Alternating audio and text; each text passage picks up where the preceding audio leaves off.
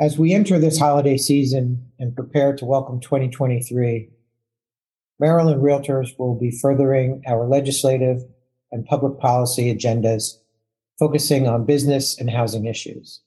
In the new year, we will observe the three year anniversary of pandemic lockdowns, quarantines, disruptions, and uncertainty. As you know, 2022 was an election year, and each of the top statewide offices in Maryland will feature new faces, a rare occurrence in our history. We believe this presents opportunities for fresh ideas to make their way to policymakers. In so many areas like housing availability and affordability, we need to stress that status quo is no longer acceptable, as it clearly has not adequately addressed the underlying causes of our housing crisis. Today, we'll preview the 2023 Maryland General Assembly session and Maryland Realtors agenda in other public policy arenas like our relationship with the Real Estate Commission and other areas. Hello, I'm Chuck Kasky, Maryland Realtors CEO, and you are listening to Get Real Estate, the Maryland Realtors podcast. Joining me today to decipher the 90 day circus is Lisa May, Maryland Realtors Director of Advocacy and Public Policy. Thanks for being here, Lisa. Thanks for having me, Chuck. As the legislative sessions immediately after election years are quiet because no one wants to engage in any big controversial matters. Uh, but I wouldn't bet on that, even if I could. But I can't because even though we can bet on sports, legislation is not a sport, except for some of us. kind of is. Uh, so let's start by if, if our, our astute listeners know already that you are taking, in a way, uh, the place of Bill Castelli as far as our in house director of what we are now calling advocacy and public policy, which used to be government affairs. And so, talk a little bit about why we are now focusing on advocacy writ large and public policy, which is obviously broader than just legislative. I'm focused just on legislation. So, explain your role now and how it differs from our typical, you know, lobbyist slash government affairs position. Yeah, I think there are a lot of different factors that went into that sort of evolution from government affairs to broader advocacy. And some of those came directly from our members. If you think traditional realtor lobbying, we're taking industry focused initiatives to the General Assembly. Once that adjourned, we'll do it the Real Estate Commission. But we heard more and more from our members that it's not the insular industry issues that are making the biggest, uh, creating the biggest problems, making the biggest impact. It's things like housing supply. Right. And that is a much broader conversation that touches not just the General Assembly, that gets into local government advocacy, it gets into consumer engagement it gets into some executive branch departments that control, for instance, planning or um, housing grants and funding. So it is more all encompassing. If we're going to move the needle on housing and if we are going to better represent what our members are saying that they need, what realtors are seeing and, and what their, their clients need, then it has to be more than just government affairs. It really does have to be that broader advocacy effort. Right. And it also covers state, national, and local issues. Mm-hmm. Talk us through what the first session of a new term looks like. What kind of turnover are we, or have we, or will we see? What can you tell us about how that fits in with a normal uh, amount of turnover and whether what kind of leadership changes we'll see in the House and Senate? We have a little more st- stability than we have in the past few years with a new, relatively new Senate President and Speaker of the House of Delegates. Those seem to have settled in, the, the President and Speaker. What about committee chairs, vice chairs, subcommittee chairs, vice chairs, and, and general turnover? Are we going to see a typical amount of turnover, greater, lesser? What are, what are, what is your crystal ball telling you about that?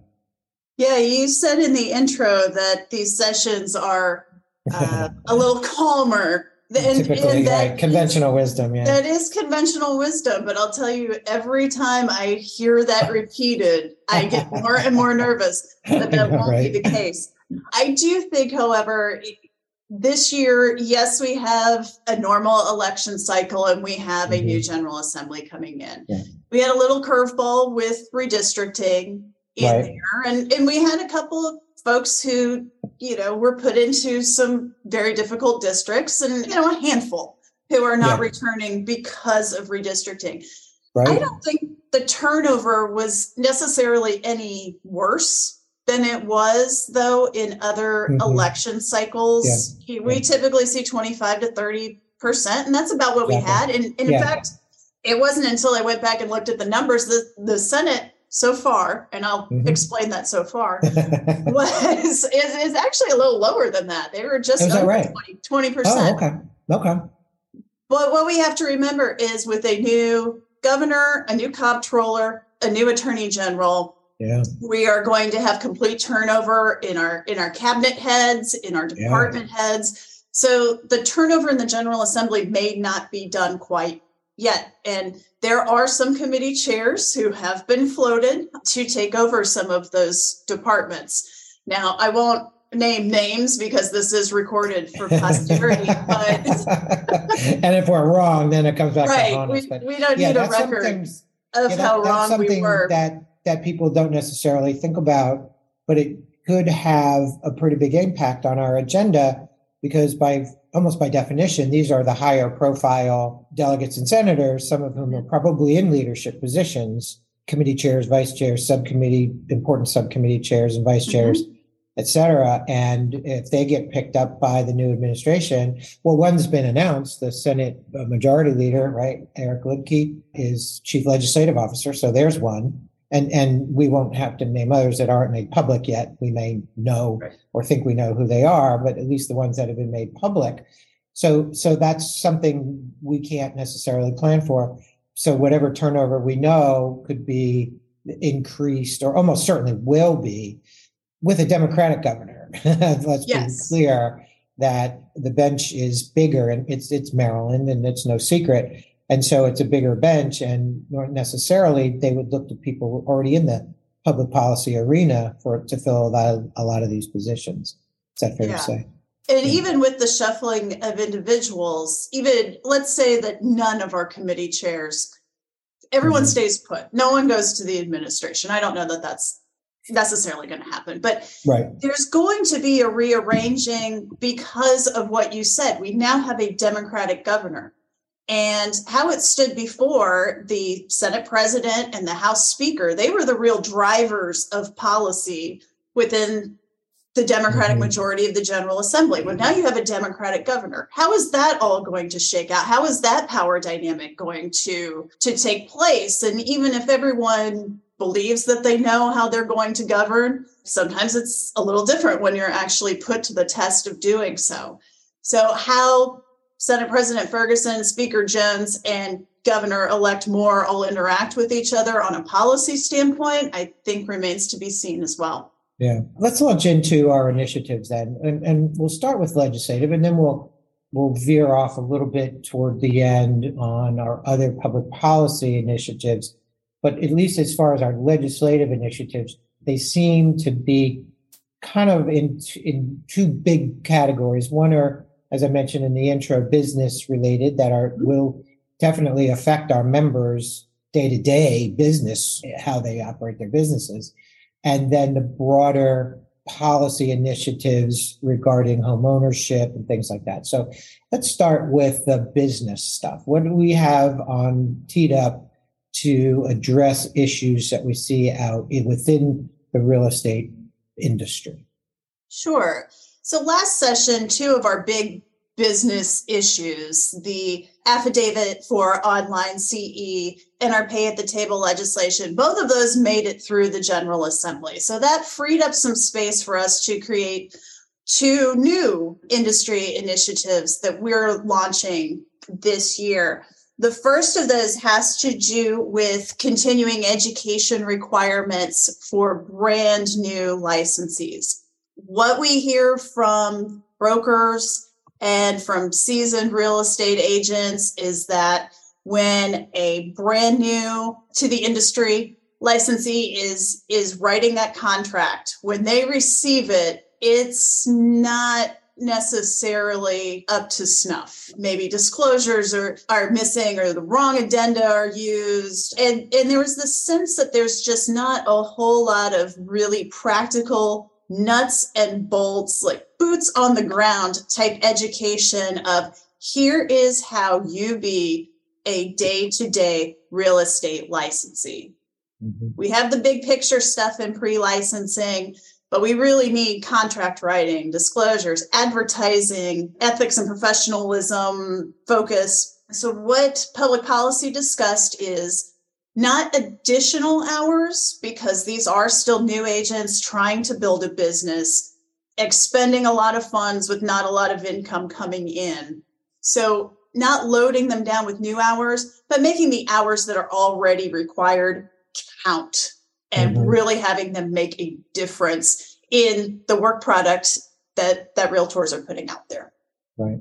There was additionally conversation, and we're just kind of exploring this a notion that maybe the pre-licensing education can help with that. Do you have any thoughts on that? I mean, it would be a we'd have to work with the real estate commission. So this is a good example of something that is our is our advocacy and public policy at work, not just on legislative issues, but on regulatory issues as well. And we do have a very good working relationship with the real estate commission. Do you see an opportunity there to address some of those concerns? Because as many of us know, have a license to practice whatever profession we are in, the preparation for the license very rarely prepares you for actually conducting the business for which you are about to be licensed. And I can tell you, law school does not teach you how to get into the court. And so that's a completely other skill set. So it, we're, it's not unique to real estate, but is, is there an opportunity there to look at the pre-licensing education and, and add some more practical pieces in that as opposed to you know, calculating an interest rate or you know, how many square feet in an acre? I mean, you think there's some opportunity there? It's interesting that this discussion of post licensing yeah. kicked off a whole lot of other kind of mm-hmm. spin-off mm-hmm. yeah, discussions. Exactly. I won't use Pandora's box because that seems to indicate something bad, but these are all very good discussions right. of yes, pre-licensing, post-licensing, looking at commercial agency in addition to residential agency, looking at property management. I think that this is perhaps one step in multi steps that we yeah. will be looking at going forward. And there are so many models out there of other states. Everyone handles it a little bit differently. Right.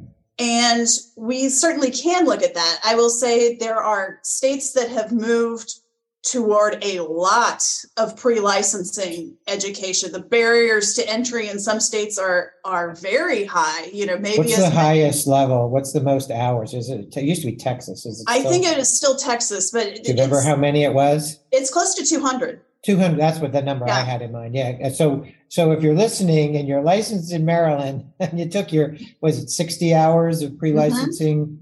To be able to sit for your exam uh, just to be able to sit for your exam the pass rate for which is still hovering about 50%, if I'm not mistaken. Think about 200 hours just to be able to sit for the exam. Correct. So talk about 15 hours every two years. That's on the low end, also state nationwide. Is that true? It is. And once you start getting into, because I believe it was Texas again who had a very large post licensing right. requirement between those two, there are states that get up to 250, 270 hours between pre and post licensing. And yeah, yeah. that is a significant amount of time and, yeah. and cost. Yeah. And, and I think that's important because I want our listeners to understand we're not advocating at this point anything that would be considered a burden on our members. So we're we want to be real clear about that on the one hand, because clearly there would be opposition to increasing, for example, the number of CE hours for renewal. And, and we're not suggesting that. So let, let me be really clear about that. On the other hand, we hear literally every week a story about somebody who has been engaged in a transaction with a another real estate licensee, realtor or not, who was obviously unprepared to engage in in the real estate in the practice of real estate in an actual transaction. And so, while on the one hand we do want to not burden our members, on the other hand, we do want to address the concerns on not just professionalism but pure competence. So that's a balancing act, and and it may be that you can't have one without the other. So I think that's the calculus. Is that is that fair to say? I would say that that is fair to say, and certainly something that our policy committees as we develop our future legislative agenda are, are going to have to weigh just as they did with this post licensing bill. So raising the bar may involve at some point raising the barriers to entry. I mean that's just a fact. And and frankly, as a member organization, that that may not be in our own best interests. you know, and even nationally, if we have 1.5 million plus members, I've heard people say the right number of realtors in the country could be seven, eight hundred thousand, and and we'd be fine as an industry. So you know, we're not taking sides in any of this. Just letting our listeners know what kinds of conversations we are having internally and, and externally around the country on what the industry actually looks like.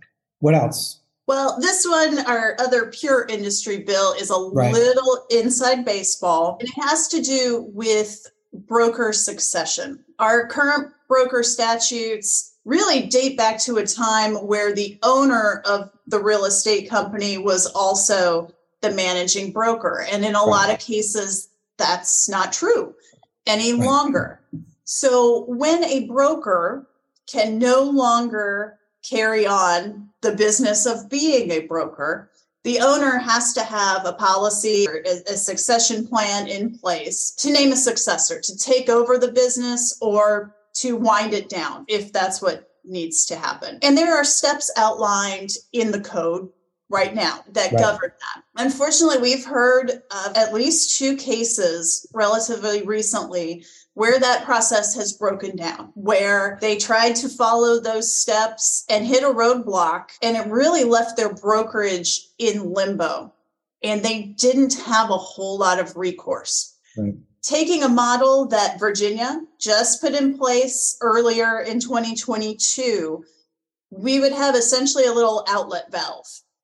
If you try to go through your succession plan and hit a roadblock, then the owner of a real estate company could petition the real estate commission to name a new broker. And hopefully, this is something that no one ever has to use. And, and, it would only apply to a very, very small percentage of people, but it is a very important change in those rare cases for those agents, for that owner, and for any clients that they happen to be serving at the time. Right. So the current law covers if the broker passes away. Mm-hmm. The second we closed a little bit of a loophole in terms of if the broker becomes incapacitated. So Correct. this is just another little cleanup piece yes. of that, an iteration that we hadn't considered until now. Well, to yeah. make the transition from industry to consumer, we have a, a bill that we think is a win-win for both right. and right. it is in fact one of our top priorities for yeah. this session yeah. and that is our return of buyer deposits bill for those of you who have played along at home you will know that this is a repeat of a bill that we put in last year and we will again seek passage of it. This is an issue that we hear about constantly. All the time. Yeah. All of the time on our, our yeah. legal hotline. This is one of the top issues that yep. people yep. call into our legal hotline about is mm-hmm. that the buyer put in a deposit, they exercised a contingency properly within the contract, mm-hmm. but the seller will not release the, the escrowed funds back to the buyer. Right. And currently, under Maryland law, you don't have to do anything as a seller. Your inaction can hold up a buyer deposit for right. months, for years, for decades. And that certainly does not help first time home buyers. Right. At all. They cannot, they don't have tens of thousand dollars in savings. They don't have home equity that they can tap into. They just don't have thousands of dollars that they can pull from somewhere else and go make an offer on another property. They need those escrowed funds back in order to move forward. Right. And it's also very difficult for the escrow holder, whether that's the title company or the broker. They have to maintain that account. They have to account for it each and every year and, and, maintain it on their books. So we think that this actually is a win win both for industry and for consumers. And it's not a brand new idea. This has been in place in several states for a long time. So it's not a unique approach. Is that is that fair to say as well? It is. Our neighbors to the north, Pennsylvania, mm-hmm. have had this yeah. in place for you know, five or seven years now, and they saw a dramatic decrease in the number of disputed deposits sure. in, in that state under this under this plan. So we think that this is really something that's going to help, particularly first time home buyers and some of our lower income buyers as well. Anything standing in the way of its passage this year? There were some concerns raised last session by the Land Title Association, mm-hmm. so by the settlement providers. They had real concerns that they were going to be caught in a dispute between buyer and seller because right. they released the funds perhaps inappropriately. We've made a few tweaks to the legislation, at least as many as we can make, and still mm-hmm. have this be a consumer friendly bill right. that provides some immunity for title companies if they are acting in accordance with the statute. And yes, of course, the courts are always there. The right. courts are always there for legitimate disputes. But in a case where there was an appraisal contingency and the house didn't appraise, a buyer should not have to go to court to get right. a couple thousand dollars back because mm. everything will be eaten up by those court costs. It's just not a, a good consumer friendly solutions. Mm. And that's what mediation. Yeah, and, and mediation is sometimes successful, but not always. not always. and if anybody who's listening is is interested, just ask your broker what's the oldest deposit you have still in your escrow account in, as a company? It's a big company that's been around for a long time. The, the answer will be decades, mm-hmm. 30, 40 years. There's been some deposits in, in some of our big brokers or, or brokers who have been around for decades. They, they have money in their escrow accounts that is, that is decades old. And so it is a real problem. And, and a lot of that money is never going back to the owners and probably go to the state at some point. So uh, hopefully this this will, like you said, alleviate some of those some of those problems. Mm-hmm. Um, anything else? I think that's it for the business issues that we have. Talk a little bit about the broader public policy initiatives, especially around housing availability and affordability. What do we? How we got to move the needle, right? I mean, set the stage a little bit we are how many units short of Maryland? We, we have to create in, in, as we speak, as we sit here. We're we're we're in a in a housing deficit, and tell us what that looks like and what we have in mind to finally move the needle and get more housing uh, into the marketplace. Yeah, pre-pandemic, we were looking at about eighty-two thousand units that we were short, but over the last two and a half, three years of COVID time, we have lost construction workers. We have mm-hmm. slowed the pace of building. Interest rates have shot up, which has caused builders to pull back their inventory. All of these combinations of factors, we are now just shy of 120,000 units that we are short. So almost increased our housing deficit by 50%. Yeah. Just during the pandemic. So not mm-hmm. only are we not chipping away at our mm-hmm. existing deficit, we're starting to grow it exponentially. And it really is time to engage in a very meaningful way and to start looking at new ways of producing housing because the old ways are not cutting it. Yeah, and anybody who's interested in a little deeper background and some other mm-hmm. proposals could listen to our previous month's episode about this issue, specifically proposals in Baltimore City, but issue more broadly. So, how do we hope to finally address what is really a crisis? Let's be honest, this is a crisis. And our members know it because there's so many buyers who have been, have just gave up. They just got so discouraged and, and you know, or 12 or 15 offers on every single property. Now that has slowed for other reasons, macroeconomically, et cetera, but the underlying imbalance in the market still exists. So how do we hope to address that? Well, we're going to make another push this year on what I hope are realtors' three favorite letters in the alphabet, ADUs.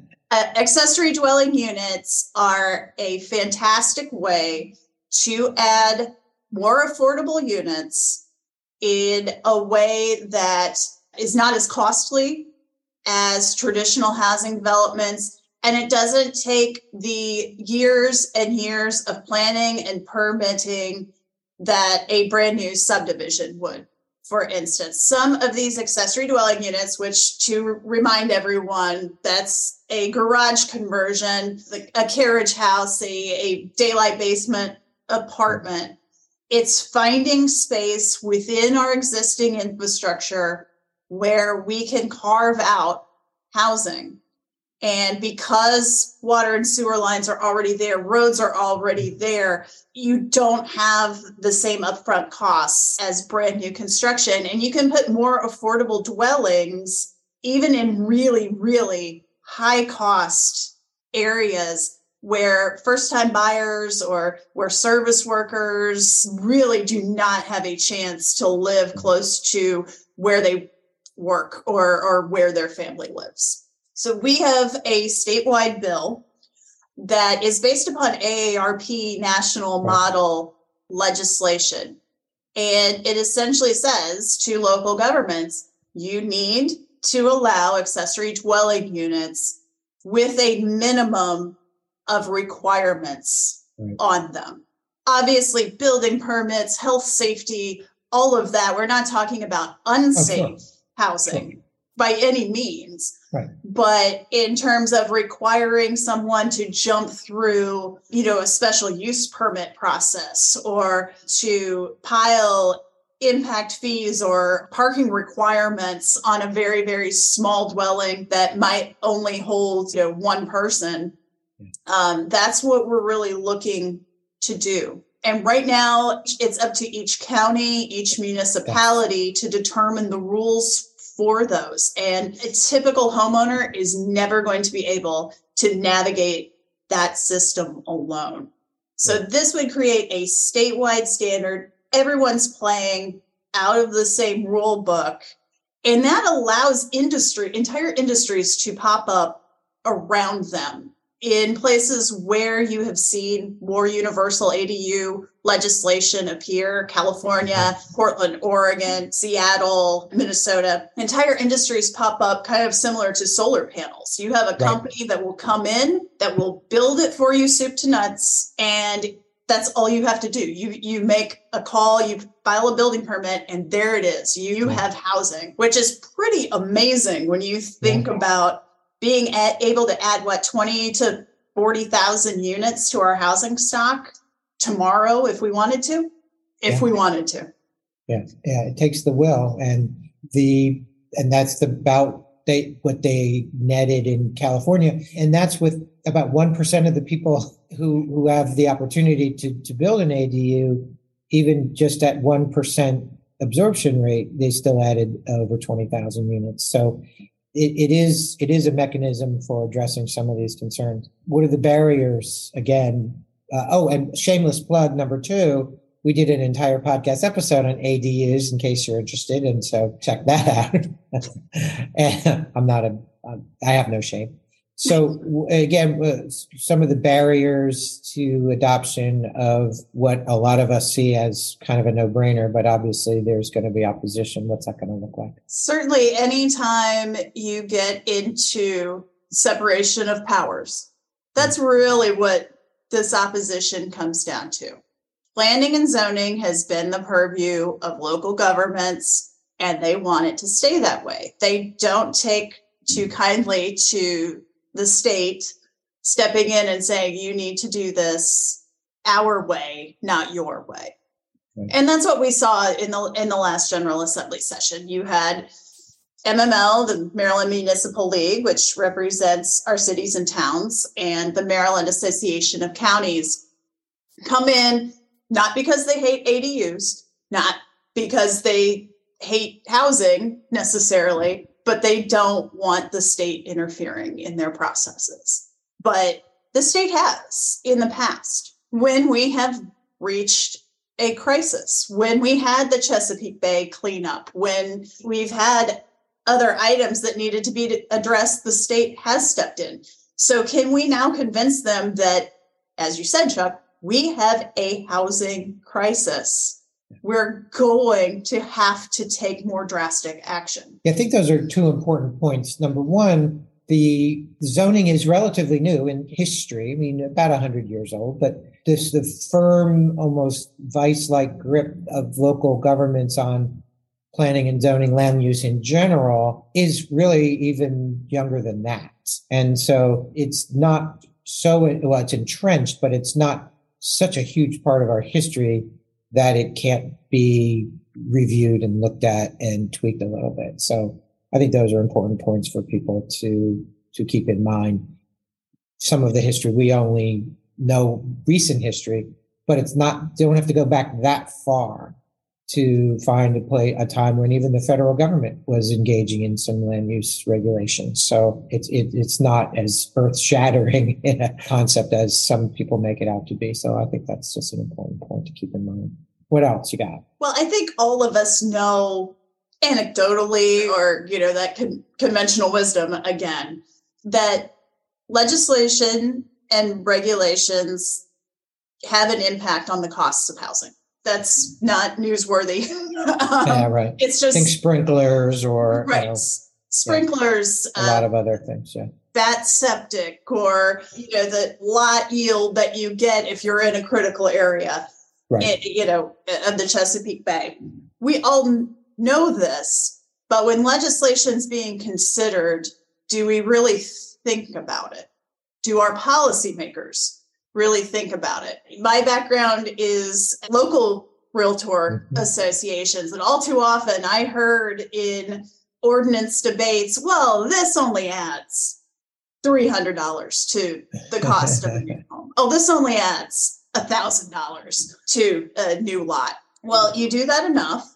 Right. And in isolation from one another, you really start talking about a significant mm-hmm. amount of money. Uh, yeah. Our friends, the builders, I, I, know will back us up on this because yeah. they see a lot of those things piled on too. But recently, I heard from one of our members on the Eastern Shore. He had a parcel that he was trying to develop, and it was very important to him that these be market rate affordable dwellings. Okay, you're small, you know, like a two bedroom, something, a nice little starter home, or like a place where a senior could downsize that was his goal. He wanted to do that because it was important to him.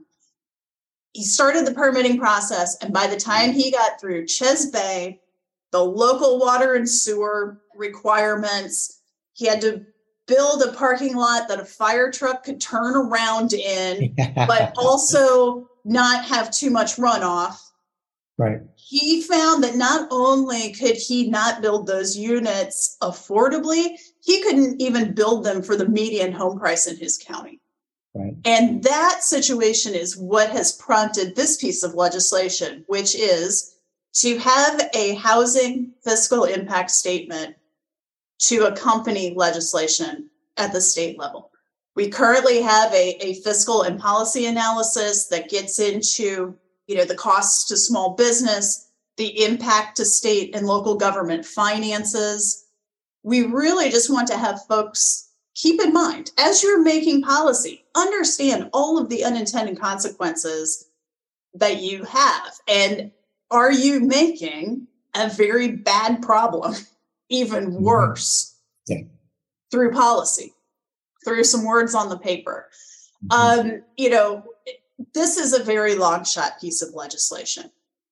I'm not expecting to come back in, in May after the session and tell you that we got this bill through, but right. it's to send a message. Yeah. It's to send a message that you need to be thinking about this. You, we, yeah, we and, really and, need to, we can't shove it under a rug anymore and act like yeah. 300 here and 500 there and a thousand there don't matter because they do. We have time for one more initiative from among a couple left, but which one, if you would to pick one that's on the top of our list or close to the top of the list, what's one more kind of piece of advocacy that we're going to be stressing this year? Well, in terms of broader advocacy, yeah, let's yeah. say we have a real opportunity right now. We have a new governor, a new mm-hmm. comptroller, a new attorney general. And as yeah. part of their transition process, all of them are looking for policy input. So for the next four years, we have an opportunity right now to get items like this on their radar.